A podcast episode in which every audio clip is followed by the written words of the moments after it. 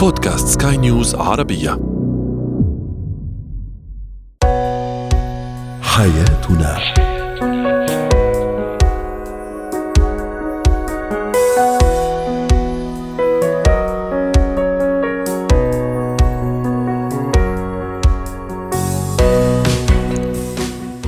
الكرام أهلا بكم معنا إلى حياتنا. فضاؤكم اليومي الذي يعنى بشؤون الأسرة وباقي الشؤون الحياتية الأخرى والذي يمكنكم الاستماع إليه عبر منصة سكاي نيوز عربيه dot com slash بودكاست وباقي منصات سكاي نيوز العربية الأخرى. شاركونا على رقم الواتساب 00971 561 88 معي أنا أمل شاب. اليوم نتحدث عن الزوج الذي لا يتكلم مع زوجته كثيرا فيما مع الأشخاص الآخرين يعني يتكلم بشكل عادي بل وحتى يمزح مع الآخرين. عدا الزوجة. الطفل الذي يفشي أسرار البيت للخارج. كيف نتعامل أيضا مع هذه المشكلة؟ وأخيرا من من الأصدقاء علينا أن نلغيهم من حياتنا ونتخلى عنهم؟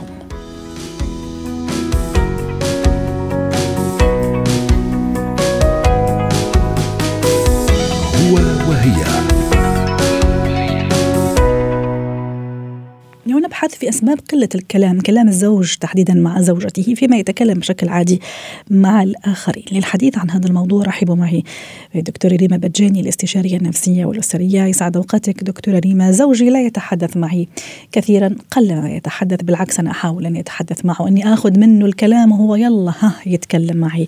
آه يعني بالقطارة مثل ما بيقولوا في حين أنه كلامه عادي ومسترسل ومسترسل أيضا آه، في الحديث مع الآخرين يمزح معاهم يتجاذب أطراف الحديث. اللهم معي لما أجي أن أتكلم معه يعني كلامه جدا محدود. هذه بعض ربما الشكاوى من بعض الزوجات. لماذا زوجي قليل الكلام معي يا دكتورة؟ أول شيء مرحبا للجميع. سهلة وتنقدر نجاوب على هذا السؤال رح أقسم لك. أول قسم نقول إنه شو هن مستويات التكلم؟ يعني التواصل مع الزوجة على أي مستويات؟ اثنين آه، شو معقول تكون الأسباب المباشرة أو غير مباشرة؟ تنوصل يمكن لثلاثة نلاقي شو معقول تكون الحلول. فإذا اولا نحن اليوم بدنا نحكي communication مع الزوجة. آه، حتى يمكن باطارها هيك الواسع بس نحن اليوم بدنا نفوت نضيق أكثر بمعنى اليوم فيها تكون بأمور الحياتية اليومية.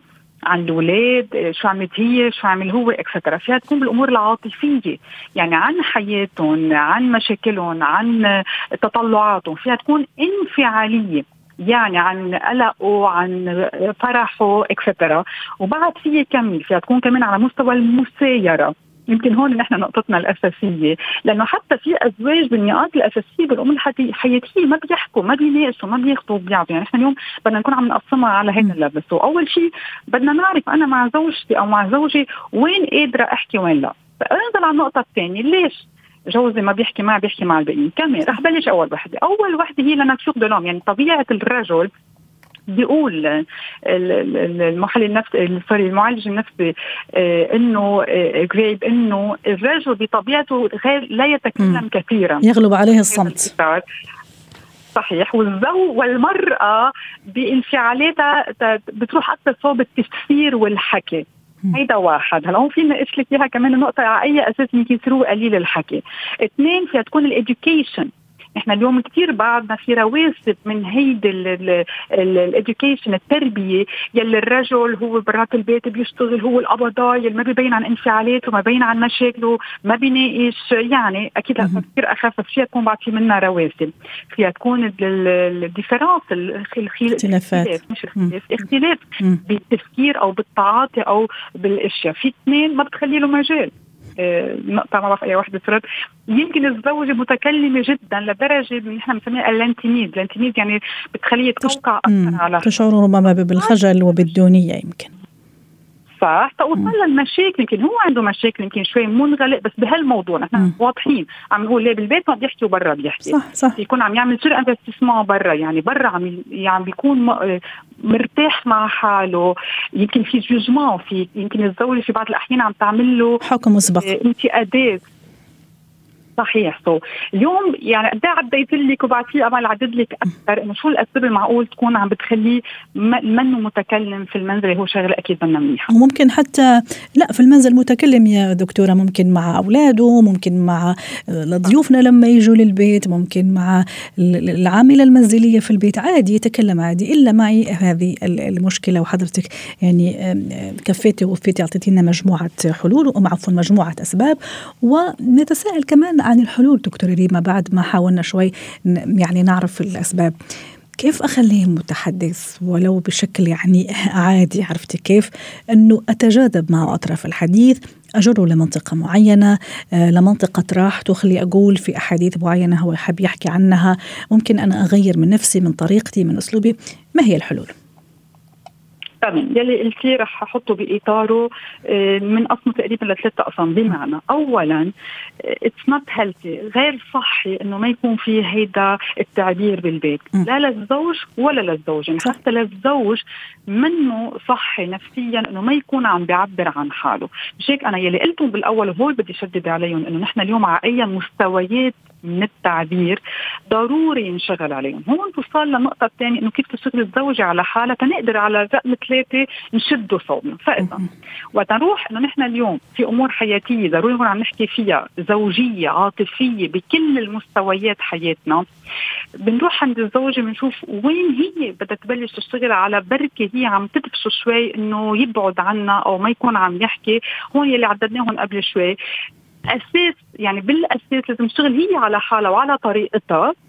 تكون منتبهة لهيدي الأمور. وهون كمان بنصح الزوج إنه يعبر عن انزعاجه أو ليش هو ما عم بيكون عم يعبر مع زوجته. اليوم ضروري هذا الموضوع يكون من ناحيته هو كمان وخاصة إنه ما يكون هيك عم ينغلق على حاله بهيدي النقطة. ساعتها لا ثلاثة بنقدر نضوي له إنه وين الأمور الأساسية اللي بنكون عم نشتغل عليها وين هو صار دوره يطلع من القوقعه إذا في نسميها يلي هو حط حاله فيها نسبة له يمكن أهمية أو عدم أهمية براسه إنه اليوم ماشي الحال ما ضروري يكون عم بحكي عنهم. وين الزوجة هي دورها الأساسي؟ هلأ رح روح بعد أبعد. يمكن لا الزوجة ماشي حالها وبتجنن وما عم بتحسسه بشيء بس هو متقوقع هون إذا قلت لك وصلنا شوي للمشاكل. هو منغلق بالأمور العاطفية أو الزوجية أو ال couple life so هون بنروح أكثر إنه نضوي له بطريقة آه لينة. وهيك مهضومة إنه نحن اليوم اتسمعت هيدا حاجة عند المرأة تكون عم بتعبر، هلا هون أكيد بدها تنتبه إنه ما تكون عم بتزيدها، هون فينا نحكي قد ما بدنا عن الموضوع، بس ضروري يكون في هيدا التواصل، أنا بسمي كلمة التواصل كثير بحبها، في تواصل ضروري يكون عم ينوجد بين الشريكين بقلب البيت وما فينا نكون شريك عم يضبط جوا ما عم بيطلع حاجاته بالمشاركة يعني أول شيء في مشاركة أنا بدي شاركه شو عملت بنهاري بدي أعرف هو شو عمل بدي اكون احس حالي أنا موجودة بحياته مش بس هيك موجودين بالأمور الخارجية أو البسيطة. نعم. شكرا لك دكتوره ريما بجاني الاستشارية النفسية الاسريه ضيفتنا من بيروت.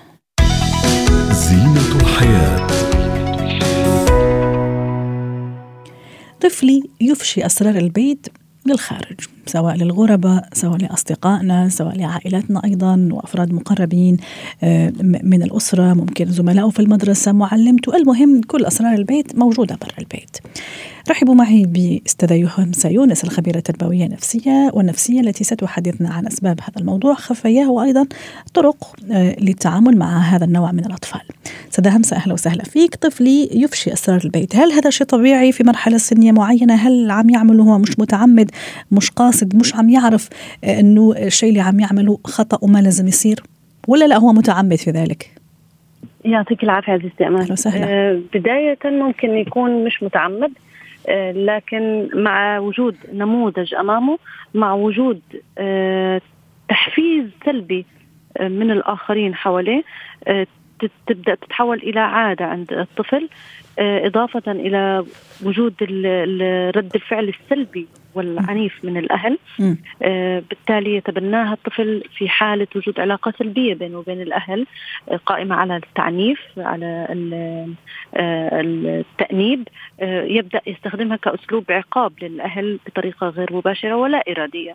بحيث أنه يفشي الأسرار هنا يصبح تعمد أيضا لا إرادي. متى أنا اعتبره إرادي وانه هو فعلا عم بيعمل هذا الشيء وهو فاهم شو عم يعمل آه، خلينا نقول بعد آه، سبع سنوات أنا بقدر يعني فعلا أقول هون إنه في مشكلة كبيرة عم بتصير. لكن آه، المفترض إني أنا أشتغل عليها من البداية. كيف لما أنا ما أتقبل من أطفالي إنهم يجوا يفتنوا على بعض في البيت؟ فلان عمل كذا فلان سوى كذا أو آه، آه، في بعض الأمهات بيعتبروا مثلا لو هي تركت البيت وطلعت مشوار فبتعتبر إنه في واحد من أولادها هو ما شاء الله الشرطي تبع الأسرة اللي بينقل لها كافة تصرفات الإخوة. وهي بتعتبر إنه هذا ممتاز هذا صمام أمان عشان أنا آه، أكون في السليم وانه أنا أعرف كل شيء بيصير في البيت فهذا. بالنسبة لها يعني ممتاز يعني هي بالنسبة لها شيء إيجابي عشان هي تدير آه، الأسرة آه، أو تدير سلوكيات أبنائها في حالة غيابها جميل. ما بتعرف هي إنه هي زرعت هيك بداية صح. سلوك الطفل إنه يفشي الاسرار ثاني شيء لو أنا عارفه إنه في عندي في الأسرة بتحصل في بعض الأسر إنه من الأقارب من الأصدقاء إنه في مثلا أشخاص معينين في الأسرة عندهم هذا الأسلوب خاصة من كبار السن أحيانا بتحصل إنه آه، شو سويتوا اليوم؟ ماما شو عملت؟ ماما كذا آه، آه، رغبة منهم في فضول منهم يعرفوا. فالطفل ممكن يجاوب يعني لا اراديا وبطريقة بريئة يعني. هون بيكون رد فعل ال ال الأم أو الأب إنه نعاقب أو نأنب ونهدد إنك أنت لو تكلمت. إيه، نحن نحتاج محتاجين نكلم الشخص الكبير ومين اللي يكلمه؟ الشخص اللي كلامه ألطف عليه. يعني نختار مين ألطف حد كلامه عليه ونجيبه من باب إنه عشان نعم. مصلحة الطفل ما ينقل أسرار البيت. هذا طيب. عند عند الأهل عند المعلم المعلم لازم أي قبل المعلم سادة همسة معليش حكيتي أنت في البداية شغلة كثير مهمة وأنا كمان كنت حابة أتوسع فيها لكن الحديث أخذنا.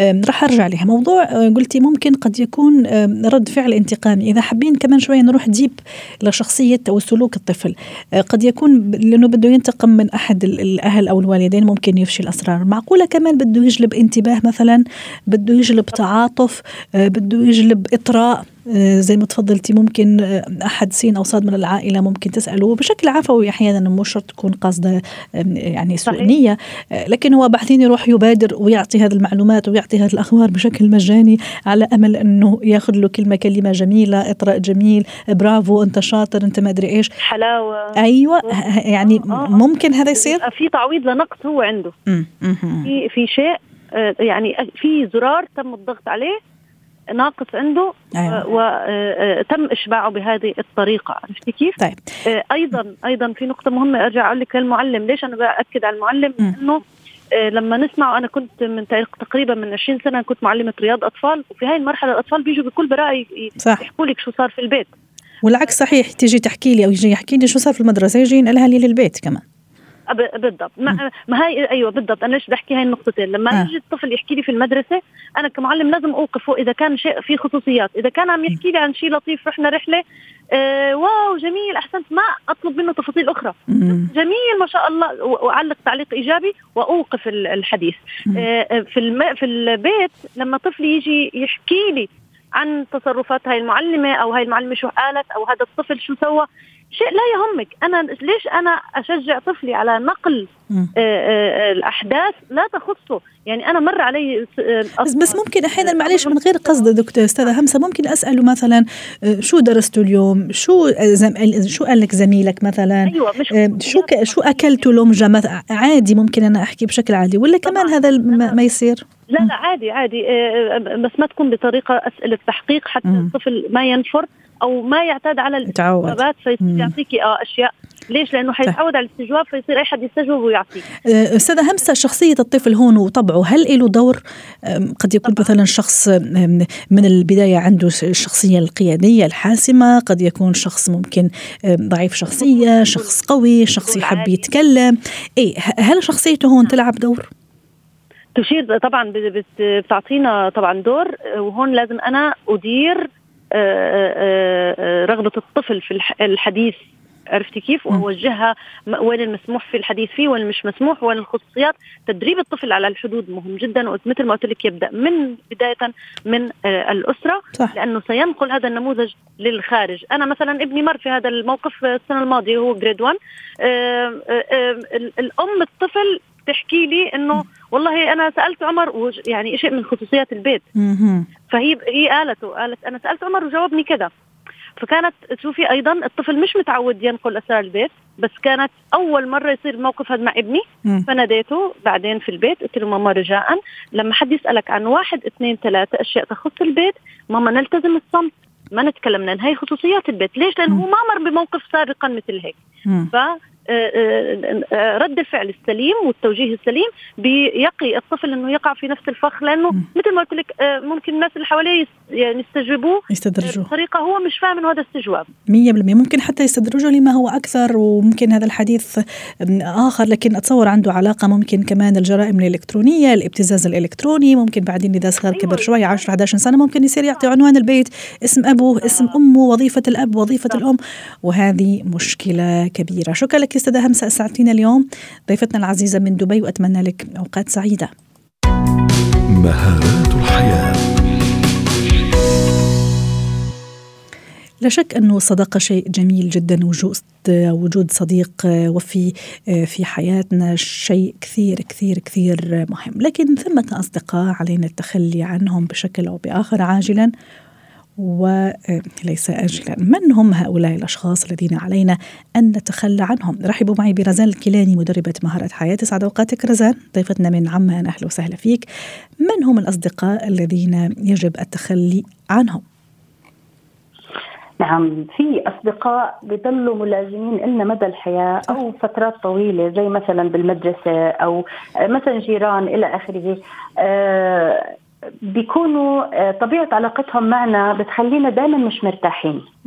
ولكن نشعر بنوع من الإجبار أو الفرض أو إنه لازم أنا واجب علي أروح آه، أبارك أو أعيد أو كذا أو واجب علي أرد على كل هاتف وكل مسج أو إذا الشخص الآخر اللي هو اسمه صديق لازم إني أنا أروح آه، أعوده إذا هو مرض بس هو مثلا مش شرط إنه يعودني إذا أنا كنت مريضة.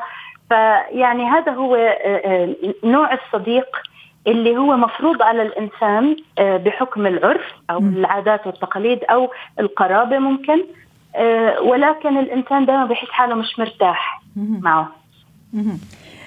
البعض يقول أستاذ رزان أنه معظم الصداقات لا تنتهي بسبب خلافات ضخمة لكن بسبب النضج أو اختلاف مسارات الحياة. نعم. نعم هذا صحيح. من الطبيعي إنه الإنسان عبر الزمن وتعدد الخبرات إنه شخصيته تتطور وإنه آه، يبلش يتقرب من قيمه أكثر أو يسعى لتحقيقها أكثر في حياته كل ما نضج. فاللي بيصير إنه الإنسان بغير منظوره على الأمور، يعني ممكن هو كان آه، آه، عنده شلة أو دائرة أصدقاء مدى الحياة مثلا طول أيام المدرسة أو الجامعة إلى آخره، لكن بعد ما طلع برا وتغرب واعتمد على نفسه تغير منظوره على كثير أشياء. فبالتالي لما بيرجع بشعر إنه بنوع من الواجب إنه هو لازم يرجع يقعد معهم يسهر ينكتوا على نفس الأشياء يضحك على نفس النكات أو ينجبر إنه يعمل سلوكيات معينة زي مثلا العشاء ليلا بوقت متأخر أو أشياء ثانية يعني اللي هو مو شاعر إنه هو حابب يعملها. فطبعا هون النضج بيلعب دور رئيسي في إنه الإنسان تتغير شخصيته طيب أستاذة رزان آه، الموضوع كمان موضوع الصديق الاخذ كمان الصديق الذي يأخذ الصديق الذي يأخذ ولا يعطي أيضا. أتصور هذه كمان يعني محتاجة لتوازن صح؟ هذا كمان الأصدقاء اللي لازم نتخلى عنهم أو بعض الأشخاص يقول لك اني لازم أتخلى عنه. نعم. هو في تقريبا يعني حوالي ثلاث علامات بتبين إذا هذا الصديق لازم يكون للعمر أو لا. يعني صديق لفترة معينة وخلص آن الأوان إنه أنا أقول له وداعا وخلص يعني علاقتنا تنتهي بسلام. من هاي العلامات لما هم يكونوا بيعرفوا دائما كل شيء عنك بس أنت ما بتعرف إشي عنهم. في أصدقاء كثير كل يوم بيستجوبوا كل يوم موجودين بحياتك. قد يكون زميلك في العمل أو زميلتك في العمل لكن أنت ما بتعرفوا الإشي عنهم. هون أنت دائما تشعر بخطر لأنهم هم بيعرفوا أسرارك. النقطة الثانية إنه الصداقة هاي عم عمالها ما بتبنيك يعني ما عم بتطور شخصيتك يعني حتى أنت لما تيجي تطور شخصيتك الصداقة هاي بتحد منها. مم. العلامة الثالثة اللي هي شعورك بالإجبار والتوتر زي ما حكيت قبل شوي كل مرة بدك تطلع معاهم طلعة أنت مش موافق عليها. فطبعا آه، آه، الصداقات اللي مش لازم إنها تستمر هي الصداقات اللي بتبطل تنسجم مع قيم الشخص. صديق أكيد أستاذة رزان نحتاج لبعضنا البعض للمساعدة. أنا أحتاج لمساعدة صديقة صديقة تحتاج لمساعدتي لكن الصديق الذي يحتاج دوما للمساعدة من غير ما هو كمان يعطيها هل هذا من الأشخاص الذين يعني يفضل التخلي عنهم؟ نعم. آه هلا إحنا مش عم نحكي إنه الإنسان كل ما نضج يتخلى عن أصدقائه بس للتوضيح. نحن فقط عمالنا نحكي عن نوع الصداقات اللي هي بيكتشف الإنسان إنها هي هاي آه، مش أهم من التضحية بوقتي ونفسيتي وحياتي وعائلتي. فبالتالي آه، قبل شوي سألتيني عن إنه إذا بضل يأخذ مني أشياء بضل يعرف عني أشياء أنا لازم أحط حد لهي الأمور. فبالتالي هذا الشخص أنا لازم أوعى إنه أنا بطلت مرتاحة مع هذا الشخص وإنه أنا بدي أنهي هاي العلاقة ما بدي أضل فيها. حماية لذاتي وحماية لنفسيتي ووقتي وبرضه آه، نوعية الأنشطة اللي أنا عم بهتم فيها. فمثلا إذا هو كثير طلب المساعدة ممكن يكون ما بنسميه إحنا ال emotional vampire اللي هو مصاص الدماء الطاقي. يعني هو فقط بيستمد طاقته منك. بضل طول الوقت يتشكون حتى إن أنت تضلك تطبطب عليه ويمكن تشتري له أغراض. صح حتى يلعب دور الضحية نزان. أيوه أيوه بالضبط. فإذا هذا الشخص بياخذ وما بيعطي. إذا الصداقة الأبدية في كثير ناس عندها صداقات أبدية من هم صغار لغاية ما كبروا لأنها دائما تبنيك دائما بتطورك دائما آه، الشخص بياخذ وبيعطي. أما الشخص اللي بمص طاقتك وتحس حالك مجبر وأنت قاعد معه أو بس تتركه بتشعر حالك تعبان وفيك ما فيك طاقة هذا هو الصديق اللي بسموه توكسيك بالإنجليزي أو سام سام يعني هو ببين كأنه صديق بس فعليا هو عم بسمك أكثر ما بفيدك آخر نوع كمان رزنا حتى نختم مع حضرتك اليوم. الصديق اللي حتى أبقى أنا معه أو أبقى أنا معها تسعى لإشعال الخلافات يمكن مع أشخاص نعم. آخرين مع أصدقاء آخرين. حبا في هذه العلاقة وحرصا على إبقائها لكن في النهاية زي ما تفضلتي كمان هي نوع من العلاقات السامة في النهاية. الصديق ما يكون بهذا الأنانية صح ولا لا؟ نعم هلا في ناس عندهم نزعة للسيطره فإذا أيه. بحطوك جوا قالب أو بحطوك جوا قالب فبالتالي بتشعري إنك ما بتقدري تعملي أي قرار أو خيار. يعني خارج هذا القالب لانهم ما سمحوا لك فطبعا السيطرة هي نرجع للنقطة إنه أنا بسبب سيطرة هذه الفلانة علي م. أنا بشعر حالي مش مرتاحة ودائما متوترة لما بروح أشوفها وبالتالي هذا النوع من الأصدقاء يفضل أنه التخلي عنهم. شكرا لك رزال الكيلاني مدربة مهارات حياة ضيفة العزيزة من عمان.